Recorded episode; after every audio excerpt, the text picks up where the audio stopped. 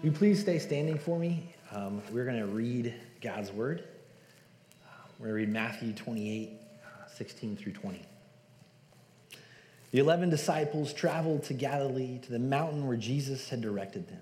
When they saw him, they worshiped, but some doubted. Then Jesus came near and said to them, All authority has been given to me in heaven and on earth. Go therefore and make disciples of all nations, baptizing them in the name of the Father, the Son, and the Holy Spirit, teaching them to observe everything I have commanded you.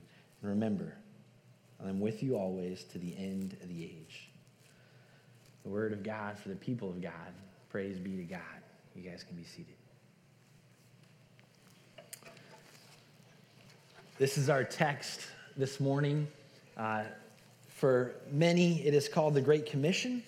And one of the reasons why we're examining this text and looking at this text is uh, not only are they Matthew's last recorded words of Jesus on earth before he ascends to heaven, uh, our movement of churches is called Great Commission Churches. But we are also going through a series called Core Values. And those core values are what are the things as a church that, that we hope, that we desire, that we long, and that we commit to in Scripture. And so we started this series uh, three weeks ago and we looked at grace. How not only grace, God's grace has saved us, but that we need and depend on grace every day. And that God's desire is that we would even be grace bearers and, and pointing to His grace every day. Then last week we looked at commitment to God and His Word, and what does it look like when God's Word just seems dark? That God's not speaking to you. And we looked at how God's Word is committed to God, God's Word is committed to His glory, and the things that we don't see God's Word is doing is for our good. And so we are invited into the story to just read God's Word. And then this morning we'll be looking at commitment to God and His Word. So that's what we're teaching through. That's our series. But I wanted to, to, to say that when we look at the Great Commission, maybe we come to the Great Commission and we make several mistakes. Three major mistakes that we have when we read this text. And I, I've made these mistakes. The first is this we begin the Great Commission in the wrong place. The second mistake is we misunderstand to whom the command is given. And the third mistake when we read the Great Commission is we don't know why the disciples thought this was crazy. We make those mistakes. So this morning we'll be unpacking how do we correct those mistakes and have a right theological understanding of the Great Commission. So we're going to start in verse 16, and, and what we're going to do is we're just going to read the verse, um, and then we'll unpack the contents. So, verse 16 the 11 disciples traveled to Galilee to the mountain where Jesus had directed them. So, uh, I'm in seminary. I'm in the third year in seminary, and, and one of the craziest things about seminary is the professors. They're crazy. But it's so awesome because they're many, they've given their, their lives to studying God's word. And one of the things that our professor from uh, John said is when you read the Bible, that better? All right, awesome. Is this better? Sorry for the feedback, guys. Um, when you read the Bible, he said everything is Exodus. And he has this like wild, crazed, mad professor look in his face. And then he says it four more times. Everything is Exodus. Everything is Exodus. And you're like, whoa, bro. And then you start reading scripture and you're like, wow, everything is about God taking his people from a point of slavery and bondage to a new land. Whether it was the Hebrews in Egypt who he rescued, whether it was his people in exile in Babylon who he brought back, and whether it's us who are dead to sin, but now he's brought to life through his son. Everything in Scripture is Exodus. And we come to this text in Matthew 16 and we start to read it and we start to see it for a couple reasons. Number one, as I said, the mountain that these disciples were at, they just weren't having a picnic lunch on a mountain and Jesus shows up. Jesus directed them to a specific mountain because he wanted to meet with them there. It sounds a lot like Exodus when God directs his people to, to come out of Egypt to Mount Sinai so he can meet with them there so they may worship him. Jesus directs them to this mountain. But what's something a, a little bit different from Sinai is this truth that in Acts 1 3 we read that for 40 days before Jesus directs them to this mountain. So, from his resurrection to this last meeting on this mountain, 40 days, Jesus is among them and appearing to them and teaching them and with them. Appearing to over 500 people at once and then appearing to his family. It's very different than Exodus and Mount Sinai when Moses was on top of Mount Sinai for 40 days and no one could see God and no one knew where Moses was. It's different. But nonetheless, we have to say maybe there's something going on about from Exodus in this passage. Verse 17 When they saw him, they worshiped, but some doubted. Again, as I shared, they saw Christ. They saw this man who had resurrected. Scars in his side, scars in his feet, scars in his hand. They see something impossible. They see God in their midst and they worship him. And then some doubt. And this is really interesting because we have to ask ourselves well, is doubting okay? Do we worship and doubt at the same time? Is that possible? But Matthew, who writes this gospel, he uses the word doubt in one other place. And the Greek word is distazo, and he uses it in Matthew 14. And we're going to turn there in a second and read the few verses that, that Matthew is trying to bring his readers back to. This whole idea of worship and doubt, we've seen it before in Matthew. It's the story of the disciples who are rowing back across the Sea of Galilee, and the wind is against them, and Jesus decides to pray the whole night and then catch up with them. And so Jesus power walks across the Sea of Galilee while the disciples are still rowing, and it's windy. And the disciples look out and they see Jesus, and like any normal person, they're terrified seeing a guy who's walking across water. And let's go there and read what happens. And again, Matthew 14. We'll flip over there. Verses 25 through 33 is the whole story. But Peter, says, Hey, if it's really you, command me to come. And Jesus says, Come. And Peter steps out of the boat. And then he starts to sink because he's no longer looking at Jesus, but he's looking at the wind and the waves, and he's scared. And this is what Jesus says in verse 31. Immediately, Jesus reached out his hand, caught hold of him, and said to him, You of little faith, why did you doubt?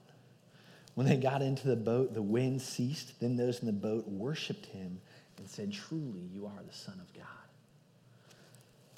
And so, this whole, question of doubt in this passage is immediately answered by Jesus Christ when he draws near. He reaches out his hands and he says, It is I, it's me.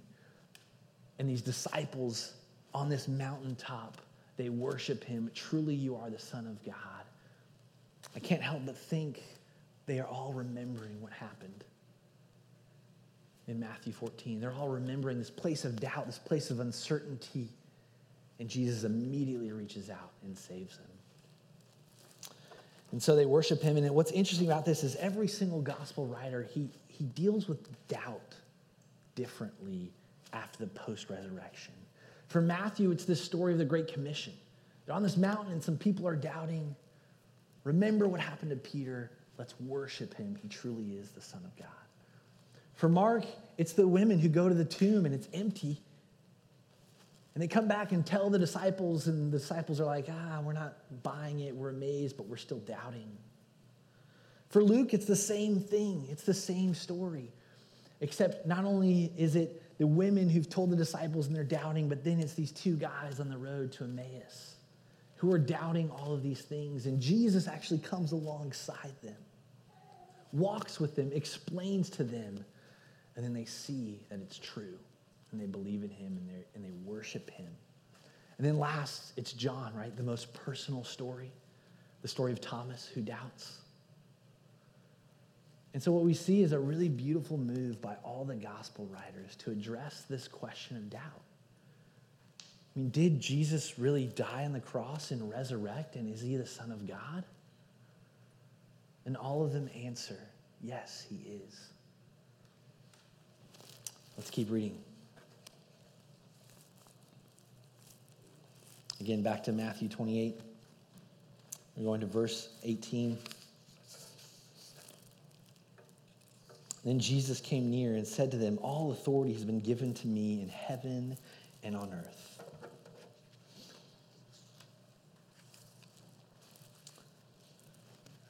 I'd love to just point out that Jesus came near. Jesus is the God who comes to us. God who's clothed himself in flesh and has come to us. This is unlike the gods of the rest of the world.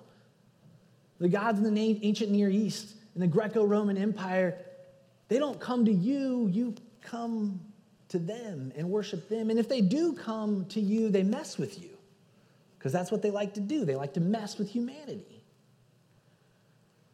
And we see a God who comes to us and he chooses to love humanity, to lay down his life for humanity. And then he shares something radical with them. he shares all authority has been given to him. Now, if you're one of the 11 disciples who you're there on this mountain, you're worshiping, and Jesus says this, this is crazy and radical because there's only one person who has all authority on heaven and earth, and that's God. That is their God, that is Yahweh.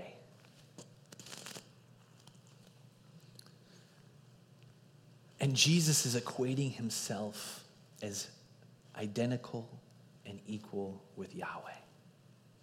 He has all the authority of the God that they've worshiped for thousands of years.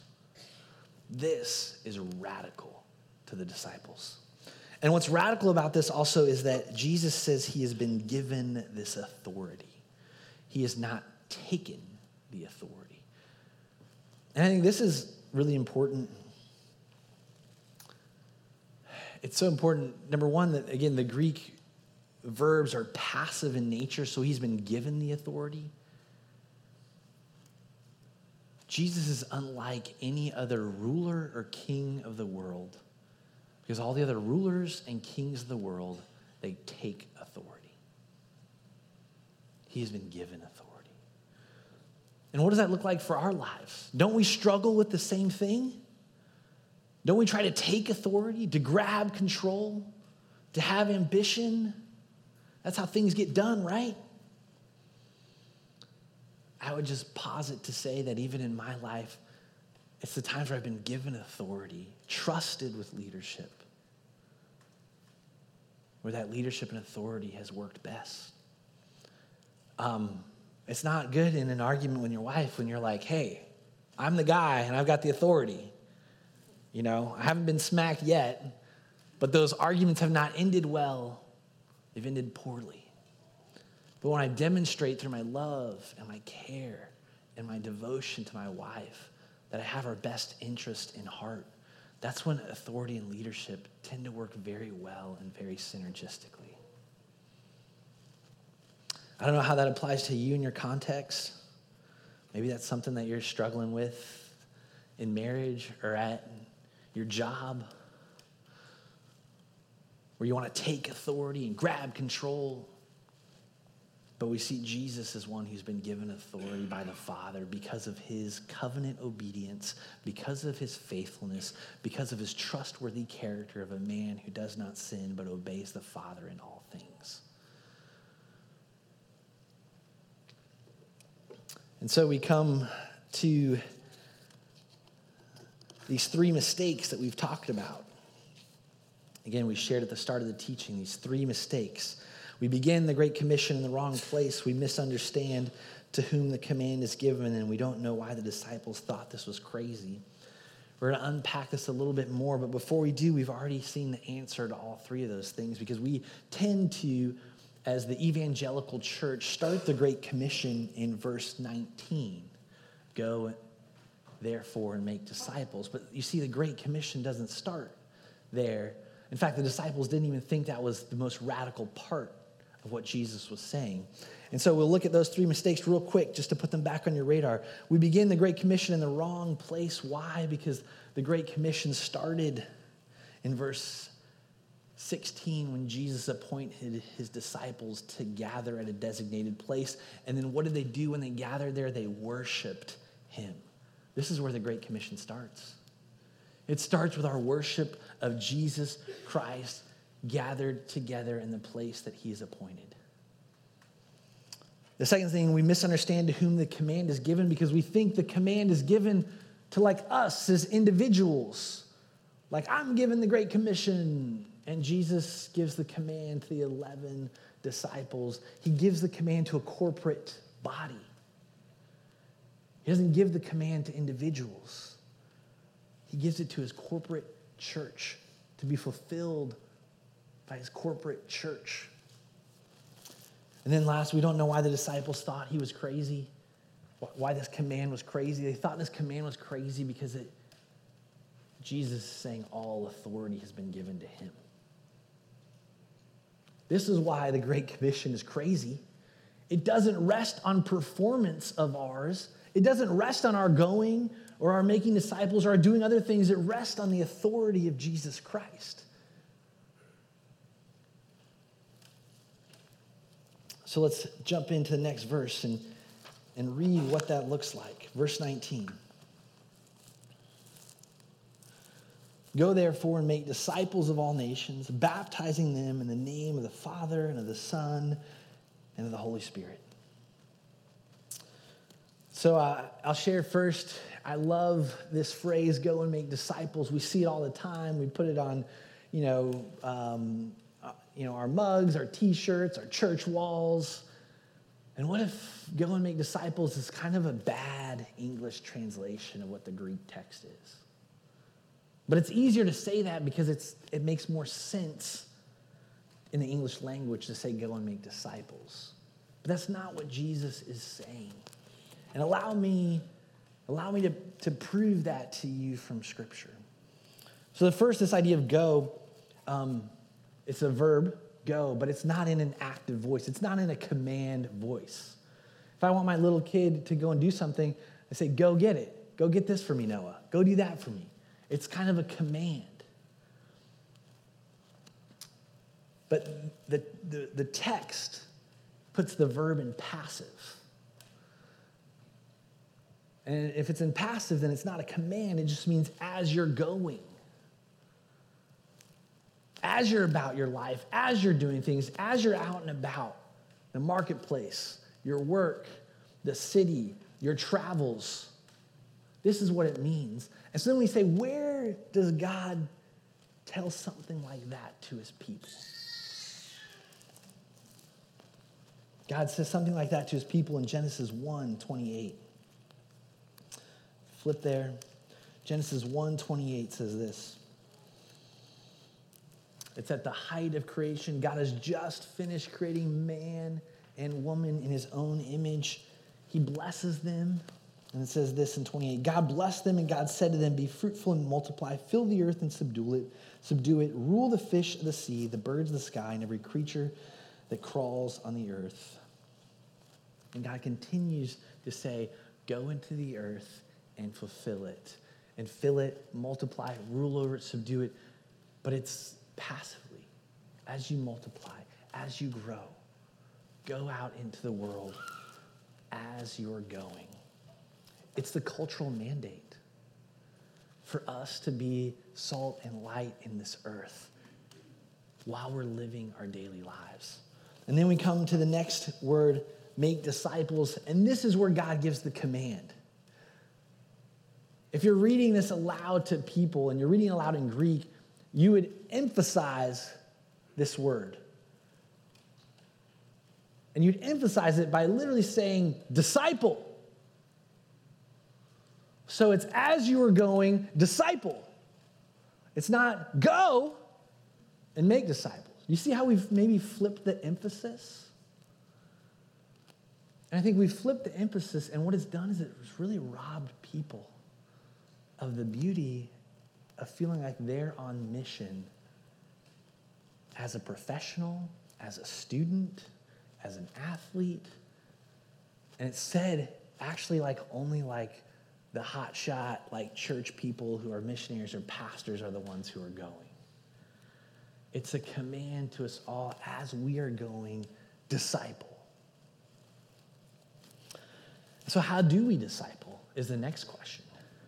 We go out and start a bunch of Bible studies and share the gospel a lot? Those things are great and good, and we need to be doing those. But that's not what the text says. The text says we disciple by baptism. And that's kind of weird because that's like, well, God, isn't that like starting on like step two or three or four? Like, what about them saving, being saved? What about them believing? Remember who holds the authority in the Great Commission? Jesus Christ holds the authority in the Great Commission. So Jesus Christ is the one who's going to bring them to a point of repentance and regeneration. Jesus Christ is going to bring them to the point of saying, I believe and want to be publicly recognized as belonging to the church. So, our role in the Great Commission is to join the authority of Jesus. And yes, we still go on mission trips, and yes, we still share the gospel, but we can't force anybody to believe. It doesn't work like. We don't have the authority to twist people's arm.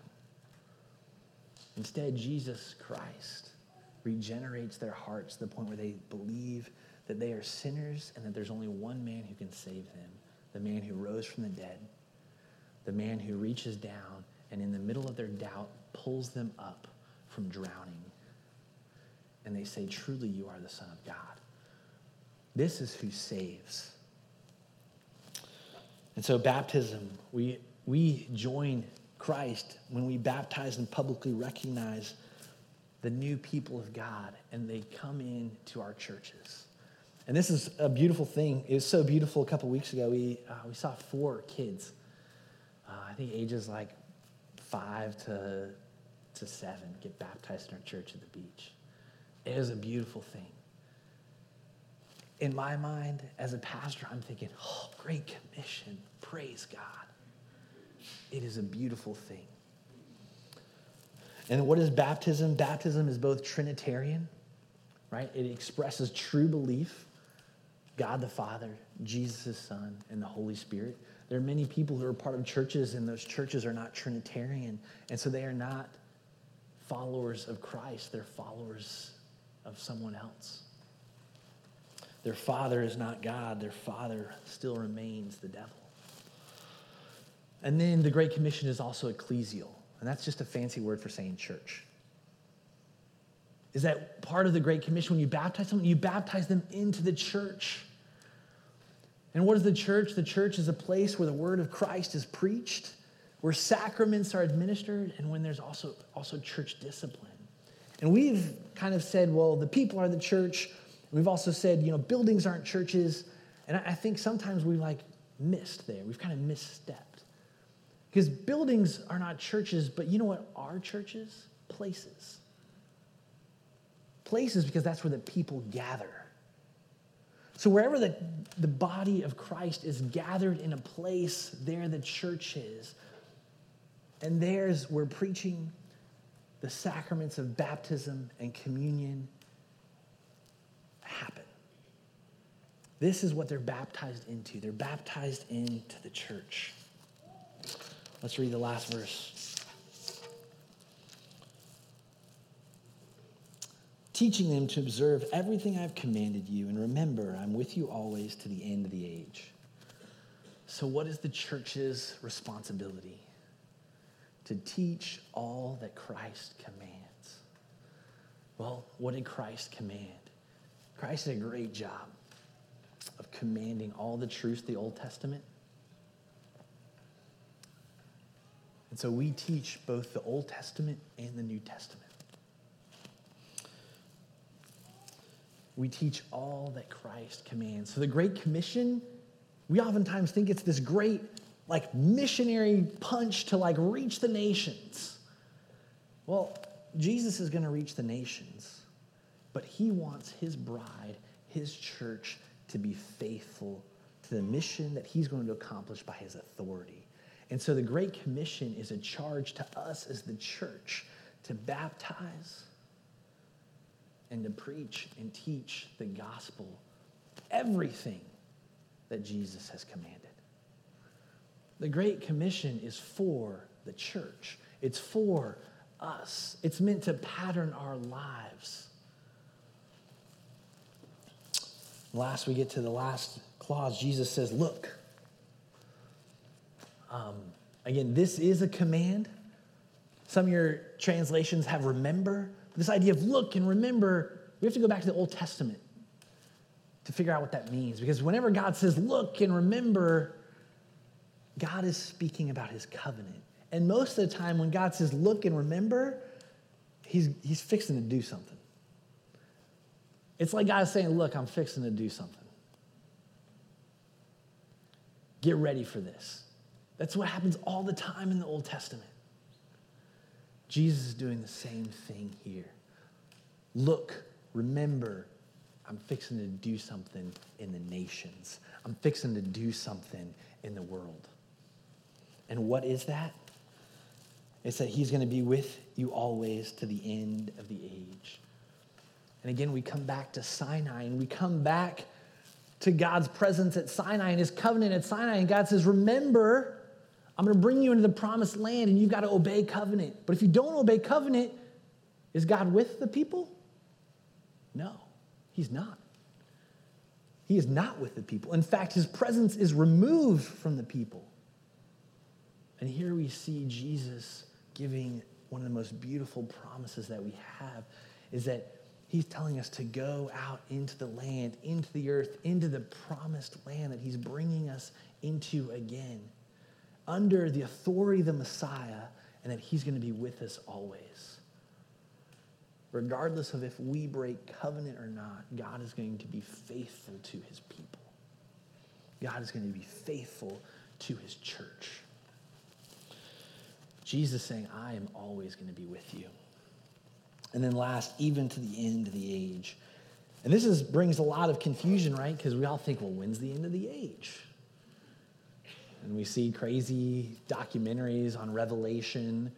And we see Christian authors left and right predicting this and that. We've got to split up the ages, and everything's confusing. And it's like, well, what if we just understood what the end of the age meant to Jesus and his disciples and to the rest of Scripture? That makes the most sense. So, what does that mean? And for the Jews, there's only two ages. Scripture only talks about two ages. There's the former days, and the former days was when the Messiah had not arrived yet. And then there was the latter days when the Messiah arrives. And so what Jesus said is, I've inaugurated the latter days, and I will be with you. And in Scripture, all things come to a close and to an end when there's a day of the Lord and the Messiah comes back to rule and reign for all of eternity, our great hope that we look forward to. But there's only two ages there's the former and the latter. The former is without Jesus Christ revealed, the latter is with Jesus Christ revealed. So Jesus is saying, I'm going to be with you until I come back. It's a beautiful promise. And so, how do we take some of this um, teaching? How do we take some of this, even maybe some of this right theology? as we look at the text, how do we take that and apply it to our lives? The first I'd say is this the Great Commission is about the authority of Jesus Christ.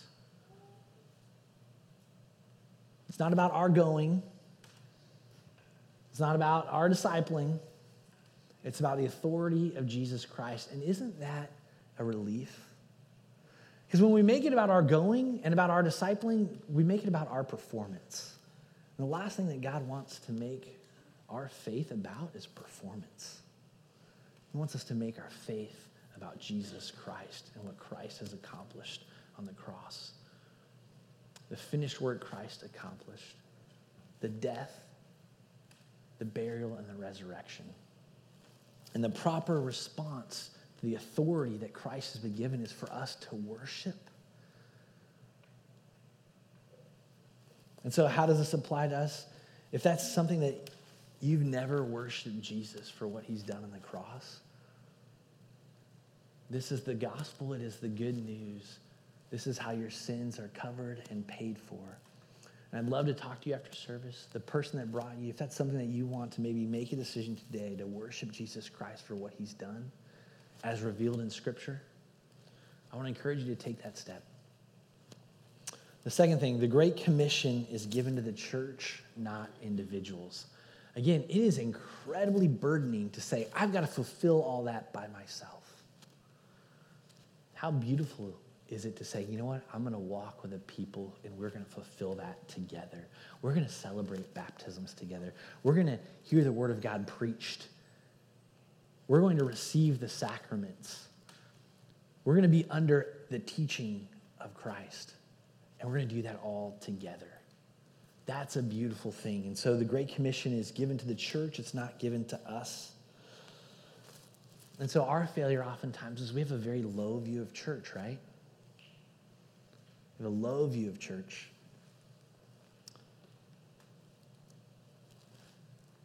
And we have a high view of Christ. I think God wants us to have a high view of his bride as well, a high view of what he designated and called his disciples to do, to come worship him at a place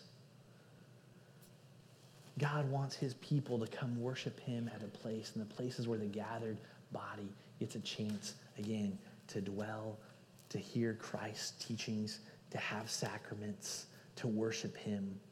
God wants us to have a high view of that. He also wants to have a high view of obedience.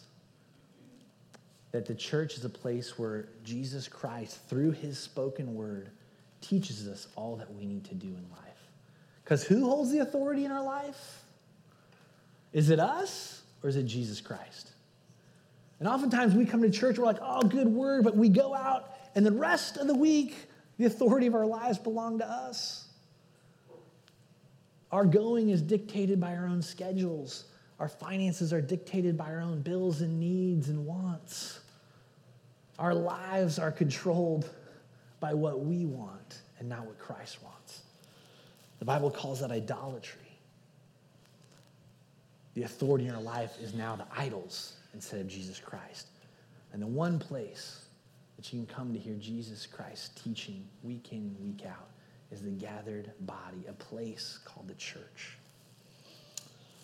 So then we come to a, a tough question, a question we have to wrestle with when we talk about the Great Commission, because the Great Commission is, for all intents and purposes, one of the best punches to our gut to go reach the lost. What about the lost? What about the lost? Um, so I'll share a story with you guys. Um, last week, my wife was uh, out of town. She was um, visiting her sisters, and I had seminary and uh, wrapped up with class um, on Friday night at like 10. Um, stayed at the, the seminary to work on some other stuff till about 11. And so I'm like gassed, I'm done. I'm like, I, I got to go home. And so I call an Uber because my wife's got the car. Um, and so uh, an Uber guy pulls up. His name's Ali. We get in the car and uh, we're driving back to our house. We've literally gone a mile on Phillips and we're just kind of trading small chat, small talk.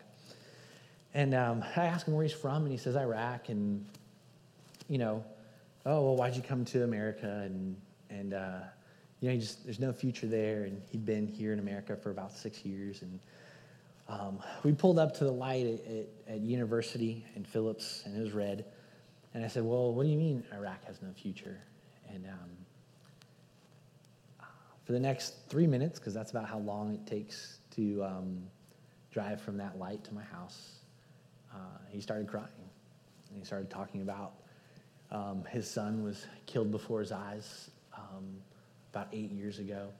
Um, that Iraq has no more professors, that the war has devastated that country, and that for him, nothing was left there. And um, even for him, that he was captured and held for two days um, at gunpoint by ISIS. And he said, I don't know how I left. And, and so we pull into our driveway, and he's got tears, and I've got tears. And my heart is saying, Tell Ali about the future in Jesus Christ. And it's that awkward YouTube moment or Uber moment where, where it's like, well, we pulled up. What happens? And um, uh, he turned and just said, Thank you for letting me talk to you about this. And I was like, Yeah, no problem. And I, again, I'm like, like tears, like I don't know what to say. And I ended up just grabbing my stuff, going into the house. And when I got in the house, I just put my stuff on the ground. I, I just sat in my living room. I started to weep because I don't know if he knew Jesus. And I felt there in that moment that I just could have said, There's someone who has a future for you in Iraq. And I missed it. I missed that shot. I missed that opportunity. And even as a pastor, that's humbling to confess, like, oh, I feel like I had like a, a gospel home run there and I could have just swung and hit it. And I missed it. I don't know if you guys feel like that way sometimes with interactions or people or moments or opportunities that you have. And as I'm crying in my living room and as I'm wondering what to do, God just said, pray for him. And I did. I prayed for Ali. And God reminded me, He said, Andrew, I have all the authority, so if I'm going to draw a lead to myself, I will. But pray for him right now. So I did uh, I called my wife and, you know, she was like, how's your day? You know, how'd you get home? And I was like, I was crying. Like, I've been crying for like the last 10 minutes. And I'm like, uh, Uber ride. And she's like, what? and it was just such an emotionally charged night. And I feel like, what about the lost? Here's the crazy thing. As I was going, this happened. I didn't go specifically somewhere to share the gospel as I was going on an Uber ride, an opportunity was presented to me. I confess just my failure to share because I want to be humble and honest that sometimes I don't share the gospel, and I wish I did. And so in the future, I know it's one of those things like, man, if I'm ever in an Uber ride with Ali again, if I'm ever in an Uber ride where that happens, I'm going to take that opportunity. So, as you're going, what about the lost? The first thing that I'd love to challenge you to do is pray. We have an opportunity to pray for the lost. The second thing we have an opportunity to do is send. We have an opportunity to send missionaries, to send pastors, to send mission teams to go share the gospel. We've got a team right now working in the panhandle with Samaritan's Purse you know, helping people get their lives back on track, but then giving them a Bible at the end of all the work that they do in their house and sharing the gospel with them. We've had an opportunity to send teams, and part of that involves finances. You know, at Awaken, we don't make a big deal about, um, you know, passing cups or plates or offering, but we do have a box in the back. We say, hey, your giving and tithing is between you and God as a church for us to go and share the gospel and to be a church that baptizes and teaches all that Christ has commanded. We encourage you to give faithfully and generously, maybe even sacrificially. Then the last thing, we pray, we sin, and then we go. That there will be people that God calls in the church, as Paul writes to Ephesians, who are going to be evangelists, who are going to be apostles and they're the ones who are going to go. But so are all of us as we go. So, my prayer for you this week is that you remember that as you are going, disciple. And as you are going disciple, remember that that command is also for the church. And so, one of the best ways to disciple is to bring people into church. Let's pray. Father, we thank you, Lord, for this morning. We thank you that your word teaches us week in and week out, that your word um, humbles us and loves us and reparents us. And Lord, I pray that we would be a people committed to the authority of Jesus Christ. We would be a people committed to going out into the world. We would be a people committed to disciple, and we'd be a people committed to the church, your bride. And so, Lord, forgive us if we have struggled with that. Forgive us if we've missed opportunities. Forgive me for missing opportunities. But God, encourage our hearts remind us that no matter what, though, we are still the people of God, and your presence is always with us, even if we miss an opportunity, even if we make a mistake. Lord, we pray all these things in the name of Christ. Amen.